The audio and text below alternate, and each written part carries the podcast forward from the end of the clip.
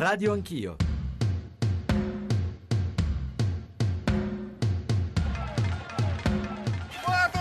Россия! Какая Россия? Это Украина! La situation en Ukraine était complètement euh, bloquée.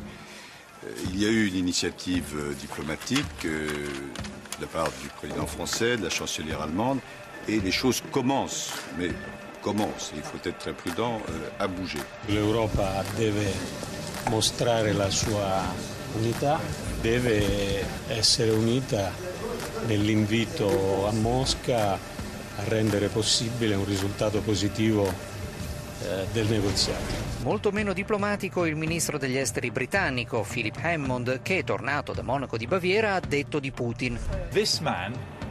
Quest'uomo ha fatto varcare alle sue truppe un confine internazionale per occupare il territorio di un altro paese. Siamo nel XXI secolo e agisce come un dittatore del Novecento. Non è questo il modo di comportarsi. Ucraina è Russia! Ucraina è Ucraina!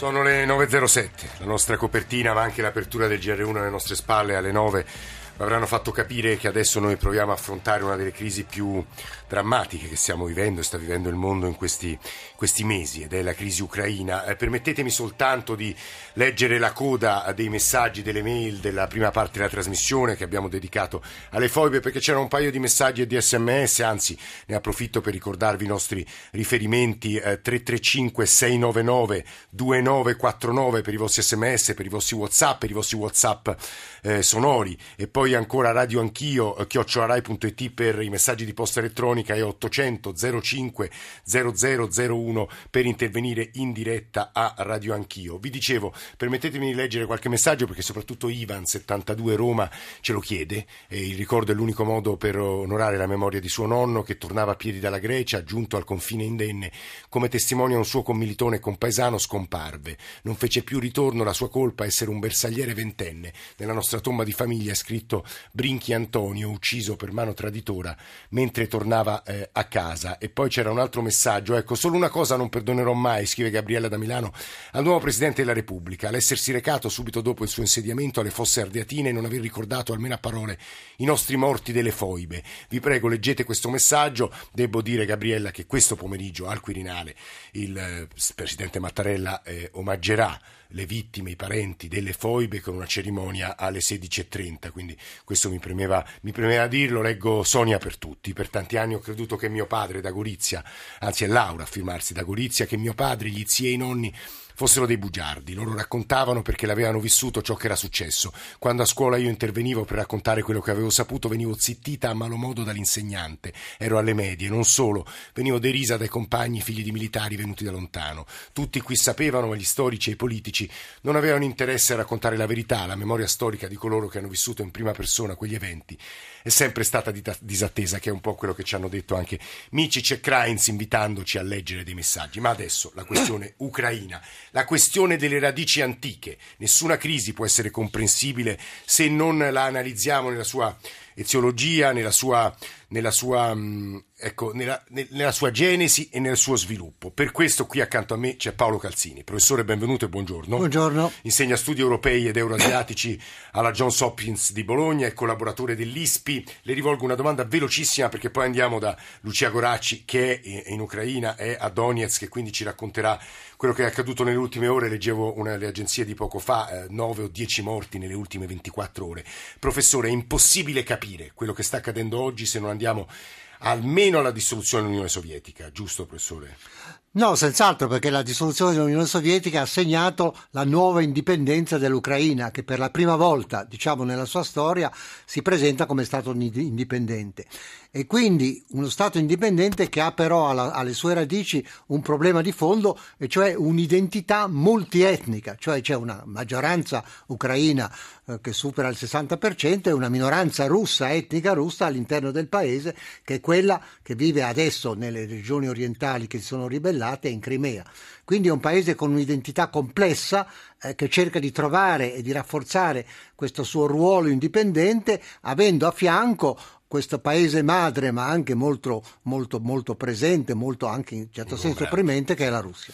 La faglia geopolitica è una bella intervista lunga che la rivista Una città ha fatto al professor Calzini e nel quale si parla, si parla degli attori in gioco, gli attori internazionali, delle ragioni delle parti coinvolte, degli interessi economici, geopolitici, perché faglia geopolitica ci dice qualcosa e questa espressione va spiegata, ma lo faremo tra poco col professor Calzini, col generale Arpino, ma anzitutto sul campo. Lucia Goracci, eh, buongiorno, bentornata a Radio Anch'io. Lucia Goracci l'altro giorno è venuta qui in studio a raccontarci la liberazione di Kobani e adesso è in Ucraina. Lucia, buongiorno e scusa per la lunga attesa ma è stata un'interessante attesa. Buongiorno a voi, io sono alle porte di Slaviansk, sono partita questa mattina all'alba perché l'ultima volta che ero venuta a Slaviansk, oramai mesi fa, eh, ci si impiegava un paio d'ore, adesso pensate si devono attraversare prima tutti i checkpoint dei filorussi e poi tutti i checkpoint dell'esercito ucraino, attenti a non sbagliarsi eh, tra i relativi rispettivi accrediti e insomma il tempo che ci si mette è esattamente il doppio. Perché Slaviansk che è stata ripresa dall'esercito ucraino perché era stato un tempo il bastione dei filorussi, c'era un autoproclamato sindaco Ponomariov molto attivo che pare sia scappato in Russia quando gli ucraini si sono ripresi Slaviansk, eh, qua si tenevano detenuti gli attivisti, a volte anche i giornalisti, per giorni, settimane, qua come provavano i messi eh, dell'OSCE, l'Organizzazione per la Sicurezza e la Cooperazione in Europa a metterci il naso, venivano spesso trattenuti anche per giorni, insomma eh, è il modo migliore per mh, poter anche forse raccontare il rovesciamento di fronte, perché voi avete cominciato parlando di Europa, eh, parlando eh, di Putin, questo almeno nel sì. punto di vista degli inglesi, come di un tiranno del Novecento. Qua c'è tanto Novecento che in qualche modo eh, esce, esce, dai sepolcri, eh, c'è tanto. Io per esempio ieri ero all'ospedale militare dei filorussi a Donetsk e uno giovane, ferito, un giovane appunto che vorrebbe che questa parte di Ucraina eh, andasse con la Russia mi ha detto sono qua. Eh, pensando a mio nonno, anche eh, il soprannome nonno, perché mio nonno ha preso le armi contro i fascisti di Kiev e io sto facendo altrettanto e questo dovremo sanare prima di tutto eh, se, vo- se, vogliamo appunto ottenere davvero la pace. Lucia, io ti chiederei se, se, posso di descrivere agli ascoltatori, non dico tutta perché capisco che geograficamente sia operazione non facile, ma insomma l'area sud-orientale eh, dell'Ucraina adesso sotto il controllo di chi è, che cosa sta succedendo e che cosa, se riuscissimo ad applicare gli accordi di Kiev, potremmo ottenere ottenere? Capisco che sia molto complicato, ma insomma provaci. No, sì, non, insomma, intanto è un'area... Minsk, scusate. È, un, sì. è, un'area, sì, sì, sì, sì, ti avevo, avevo, capito. È un'area rispetto, che rispetto agli accordi di Minsk è profondamente mutata perché i filorussi hanno preso centinaia e centinaia di chilometri quadrati di territorio, forse eh, la battaglia eh, anche per immagini più rappresentativa in questo senso è stata quella per l'aeroporto di Donetsk che gli ucraini eh, avevano eh, a loro volta ripreso e che invece adesso è tornata nelle mani di filorussi. Eh, c'è Donetsk che è una città di un milione di abitanti che la Repubblica Popolare di Donetsk, quindi i separatisti, amministrano. C'è una situazione territoriale molto complicata anche perché eh, chiaramente l'accusa di Kiev eh, dalla frontiera eh, russa, cioè dalla frontiera che queste due repubbliche eh, ribelli, Luhansk e Donetsk, eh, controllano, quindi eh, centinaia di chilometri di frontiera continuano ad arrivare uomini, uomini e soldati. Sì. Ieri io ero in pieno centro a Donetsk insomma c'erano di pattuglia dei appunto, filorussi, erano chiaramente ceceni, non lo hanno neanche, non hanno neanche provato a nasconderlo, i ceceni di Kadyrov, cioè eh, il vassallo di Putin in Cecenia. Ecco, l'ultima cosa, Lucia, e poi ti lasciamo al tuo lavoro eh, in Ucraina. Che cosa potrebbe accadere se domani i leader, i quattro leader, Poroshenko, eh, Merkel, Hollande e Putin, se si svolgerà questo incontro di Minsk, perché anche questo non è, non è certo, potrebbero ottenere una, come accordi che metterebbero d'accordo le parti in causa? E dobbiamo, ma questo è il mio dire, modesto punto di vista, continuare a lavorare eh, sul terreno della diplomazia. Eh, Merkel ieri ha detto una cosa molto interessante incontrando Obama, abbiamo vinto la guerra fredda sui valori, eh, non solo sul hard power ma anche sul soft power. Qui dobbiamo eh, ricucire uno strappo che è profondo eh, all'interno di una popolazione ucraina che è profondamente divisa. Insomma, eh, l'interprete eh, ucraino che è con me, che ovviamente mi segue, traduce sì. eh, quello che ascoltiamo in strada, eh, ogni volta commenta sottovoce brainwashing, brainwashing riferendosi ovviamente al lavaggio del cervello che eh, secondo lui le televisioni russe fanno su questa parte di paese. Dobbiamo lavorare su questo ed è un lavoro politico, non è un lavoro solo militare. Noi cercheremo di farlo nel corso di questa trasmissione. Devo dire che gli ascoltatori sono molto appassionati e emergono anche tante posizioni. Non dico che sia una sorpresa, però tra i post sui social network, tra gli sms e le mail, molte posizioni filorusse che non capiscono assolutamente perché l'Occidente, in particolare gli Stati Uniti, vogliono imporre la presenza della Nato in un paese così significativo dal punto di vista storico e simbolico per la Russia come l'Ucraina. Noi ringraziamo molto Lucia Goracci. Io saluto, adesso ripartiremo con Paolo Calzini, Mario Arpini. Pino, ex generale, ex capo di Stato Maggiore della Difesa, eh, questo, questa settimana sulle formiche, la rivista, c'è una sua analisi delle strategie anche militari sul terreno molto utile e interessante che vorrei provare a estendere agli ascoltatori. Generale, buongiorno e benvenuto. Così come volevo salutare Manlio Dinucci, giornalista, geografo, collabora col manifesto e, e, ha una posizione anche qui che cerca un po' di aprire gli occhi rispetto a... Lucia Goracci parlava della propaganda russa nei confronti dell'Ucraina, forse della propaganda occidentale nei confronti di noi occidentali. Dinucci, buongiorno e benvenuto. Buongiorno. Allora, prima però volevo sentire Luciano da Napoli, un ascoltatore. Luciano, buongiorno. Eh, buongiorno. Prego. Senta, io volevo dire che eh, armare ulteriormente la, l'Ucraina per um, continuare la guerra è una cosa irresponsabile, direi quasi criminale, perché dopo 5.000 o più morti sì, è impensabile, morti, purtroppo, sì. appunto, purtroppo ce ne saranno altri, è impensabile che una soluzione militare possa far vivere pacificamente eh, queste due parti di questo paese. Quindi l'unica cosa di buonsenso sarebbe fare un referendum nelle regioni a maggioranza russa, probabilmente il risultato sarebbe scontato, però eh, questo sarebbe, darebbe una possibilità di via d'uscita. Invece eh, si vuole continuare con una soluzione militare eh, per, inter- per, allargare appunto, come citava lei, i confini della Nato, ma a quale fine? Per fare cosa? E questo diciamo, in spregio all'autodeterminazione dei popoli e comunque alla fine risolvendo sulle spalle delle popolazioni civili e comunque militari e, e, e per costruire qualcosa di impossibile. Eh. Se pensiamo, se posso aggiungere quello sì. che è successo tra Repubblica Ceca e Repubblica Slovacca a suo tempo, se ci fosse stata una guerra allora sarebbe stato utile a qualcuno e in maniera assolutamente pacifica due parti di un paese che non stavano che non volevano più stare insieme, si sono separate e non è successo niente. Guardi Luciano, io giro subito, poi andremo da Arpino, da Dinucci e anche da Danilo Elia, che è il corrispondente anch'egli da Donetsk dell'Osservatorio Balcani e Caucaso. E tuttavia volevo ripartire dal professor Calzini, che è qui accanto a me negli studi di Saxa Rubra, per provare a ragionare con gli ascoltatori sulle ragioni degli uni e le ragioni degli altri. Cioè ci spiega le ragioni degli ucraini di Kiev, le ragioni filo, degli ucraini filorussi e le ragioni di Mosca e poi anche le ragioni di noi occidentali, chiamiamoli così, ma siamo molto divisi se non sbaglio. Professor Calzini, facciamo un po' d'ordine. Ma intanto questa è una crisi che combina delle tensioni interne all'Ucraina e delle tensioni internazionali, quindi c'è una sinergia tra eh, le tensioni esterne e quelle interne. Quelle interne sono legate al fatto, appunto, come dicevo, che l'Ucraina è un paese multietnico in cui c'è una maggioranza ucraina che cerca di rafforzare la sua identità e quindi rafforzare la sua identità vuol dire in qualche modo emanciparsi dall'influenza russa. E l'influenza russa non è solo un'influenza sulla forza, ma è un'influenza su, basata sulla lingua, sulla letteratura, cioè sul fatto che l'Ucraina è stata parte per secoli di un sistema complessivo russo-russo. Quella parte di Ucraina che adesso diciamo, è in crisi, è in corso una guerra civile, è stata parte dell'impero zarista per secoli. per secoli, per secoli, non solo, ma è, è stata anche oggetto di una grande immigrazione di, di, russi.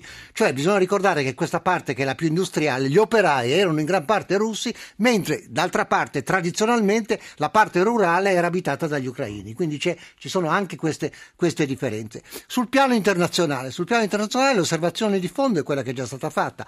Quest'area per ragioni economiche, strategiche, ma diciamo pure anche affettive, rappresenta per, lui, per la Russia una, zona, cuore, un, diciamo un pezzo, una zona strategica.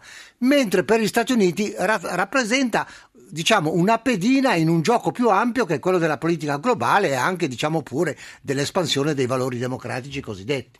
Generale Arpino, Obama ieri ha detto, incontrando la Merkel a Washington, se non si trova una soluzione militare noi daremo armi letali all'esercito di Kiev. Ci spiega, ecco, la strategia militare sul terreno, che cosa può accadere, quali sono le ipotesi più preoccupanti e quelle più realistiche. Generale. Sì, senz'altro, eh, ci provo perlomeno. Eh, io credo che la questione ucraina ha sconvolto a tal punto i tavoli internazionali per cui qualcosa bisogna fare. I rapporti tra Stati Uniti, Europa e Russia, che ciascuno dei quali ha capacità decisionali diverse, non potranno mai più essere come prima, almeno per un lungo periodo, quindi qualcosa da risolvere in modo prammatico. Eh, sì, certo, si spera che gli accordi domani di Minsk possano avere eh, maggiore successo della, della Mi- Minsk numero uno, chiamiamo Sì. questa Minsk numero due. Eh, però questo non è dato assolutamente per Generale, scontato. spieghiamo agli ascoltatori che cosa prevederebbero gli accordi di Minsk 1 e Minsk 2. Se non sbaglio, un'area demilitarizzata che passerebbe da 30 km, una specie di cuscinetto no? in cui non si potrebbe Sì, eh, combattere. prevede qualcosa che è quello che a suo tempo era stato previsto per la Bosnia. E, e non so, ricordiamo Sì. quando, quando i cannoni serbi stavano attorno a Sarajevo, non potevano stare a più di 22 miglia, quelli che stavano a meno di 22 miglia venivano eh, attaccati, distrutti, eccetera. Qui eh, siamo in una macro situazione eh, del genere. Dico macro perché eh, è ovvio l'Ucraina non la Bosnia, l'Ucraina è un grande paese. Comunque parlare di soluzione armata è, è- è un po' difficile. Eh, sì, eh, io devo ricordare che gli armamenti eh, sia in ambito filorusso sia in ambito ucraino, nazionale ucraino, sono tutti di origine eh, russa, quindi eh, dire diamo armi alla Russia e diamo armi all'Ucraina Sì. è molto facile ma molto difficile eh, a farsi. Eh, si chiama- eh, fornire armi da parte dell'Occidente significa cambiare l'addestramento, significa cambiare l'addestramento dei tecnici, degli operativi, occorrebbero centinaia di consiglieri. Scusi, per essere molto pratici, generale, se gli occidentali non armano con delle armi più efficienti l'esercito ucraino, quella zona è destinata a essere persa dall'Ucraina perché i separatisti filorussi, aiutati dai russi, sono più forti militarmente? Sì, eh, questo senz'altro. Eh, in questo io mh, penso di vedere almeno tre scenari futuri. Sì. Eh, un- uno scenario che prevede una specie di normalizzazione dove l'Ucraina preserverebbe una propria integrità territoriale eh, anche per mh, mezzo diciamo, di questi eh, armamenti forniti, mentre le aree russofone avrebbero una- un'autonomia amministrativa mh, molto, molto maggiore. Kiev rimarrebbe la capitale di uno Stato sovrano indipendente, ma di fatto a questo punto sarebbe eh, nell'orbit russa. Insomma, in altre parole è qualcosa di simile alla soluzione che eh, prospettata dall'OSCE. Vantaggi e svantaggi. Vantaggi la normalizzazione, la Russia non avrebbe perso del tutto e, e l'ambito occidentale, ma è difficile parlare di Occidente unito in questo momento, questo eh, eh, non, non subirebbe uno smacco troppo grande perché ovviamente dovrebbe rinunciare a queste spinte continue verso Generale, eh, la partnership o l'alleanza. Torniamo su questo punto. Prima di andare da Manlio Dinucci, una domanda secca per Paolo Calzini qui accanto a me. Eh, le ragioni di Kiev, cioè il- Le ragioni di Kiev sono la difesa del principio dell'integrità territoriale che e però anche il desiderio di guardare all'Europa e ai suoi valori? è chiaramente quella che eh, in modo un po' retorico Kiev chiama una scelta di civiltà, cioè guardare a Occidente e integrarsi possibilmente nel- nell'Unione Europea. Su questo punto credo che Manlio Dinucci, giornalista e geografo e scrive sul manifesto, non la pensi nello stesso modo, nel senso Dinucci che credo che questo anelito verso i valori delle liberal democrazie europee sia solo parzialmente vero a suo avviso. Dinucci, buongiorno di nuovo. Buongiorno. Sì, mi sembra ottima l'impostazione vostra iniziale, cioè non, non ci si può limitare a guardare all'Ucraina come fosse una singola tessera, bisogna vedere in quale mosaico rientra questa tragica tessera, cioè bisogna abbracciare l'intero quadro. Ora, io penso che non si possa giudicare, avere un'idea dell'attuale situazione in Ucraina senza guardare appena all'indietro, al momento in cui si scioglie il patto di Varsavia, si disgrega l'Unione Sovietica, si creava una situazione potenzialmente nuova che avrebbe potuto essere costruttiva di pace per l'intera Europa, ma qui c'è la Nato che dal 99 si allarga a est, ingloba tutti i paesi dell'ex patto di Varsavia, e tre della ex Unione Sovietica, due della ex Jugoslavia. L'Ucraina rimane come un cuscinetto diciamo, tra NATO, tra NATO e, e, Russia.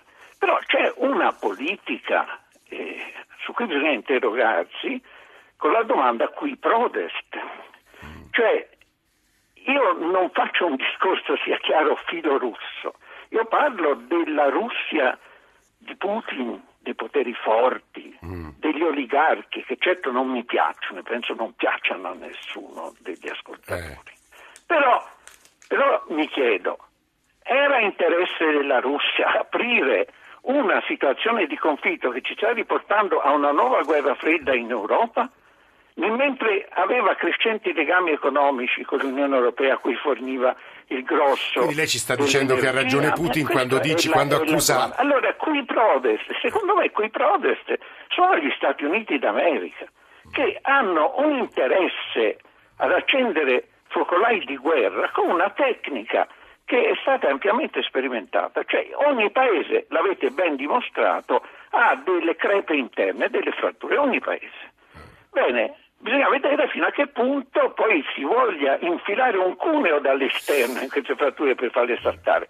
Si è fatta saltare la federazione jugoslava, come va bene in un altro scenario la Libia, si è tentato di fare una penetrazione e si è fatta scusi, attraverso scusi, la Vinucci, NATO mi scusi tanto se la interrompo, però lei ha detto una cosa, un'affermazione grave nel senso latino del termine, cioè profonda, con profonde conseguenze. Lei dice serve agli Stati Uniti, anche qui vorremmo capire poi come lo faremo dopo il GR1 delle nove e mezzo. Chiudiamo con Giovanni dalla provincia di Varese. Giovanni, buongiorno. Intanto grazie del, dell'ospitalità. Volevo far presente una cosa fra le tante cose dette che comunque il tutto si è innescato un meccanismo nel momento in cui la, la, l'Ucraina faceva il filo per entrare in Europa e a questo punto la Russia gli ha detto va bene, a questo punto ti presento il conto del gas che fino adesso hai preso a un prezzo irrisorio e me lo paghi al prezzo come la, la paga l'Europa, per cui se non mi sbaglio si tratta di 2 miliardi di euro, quindi se vogliamo una barzelletta rispetto ai 60 che le, le, o qualcosina di più, ma comunque è sempre una barzelletta rispetto a quanto l'Europa adesso mette a disposizione 60 miliardi al mese per salvare le banche e sostenere i prezzi diciamo, ai livelli del, dei, dei titoli di Stato comunque sovvenzionare. Quindi è, diventa tutto un paradosso da questo punto di vista, quantomeno cinico, il, la politica che stanno facendo sia Europa che non può far passare il messaggio che chiunque eh, è in difficoltà basta entrare in Europa che gli paghiamo i debiti, perché visto che c'è già la Grecia nelle stesse condizioni, eh, se vogliamo anche l'Italia. Quindi a questo punto si è innescato un meccanismo di eh.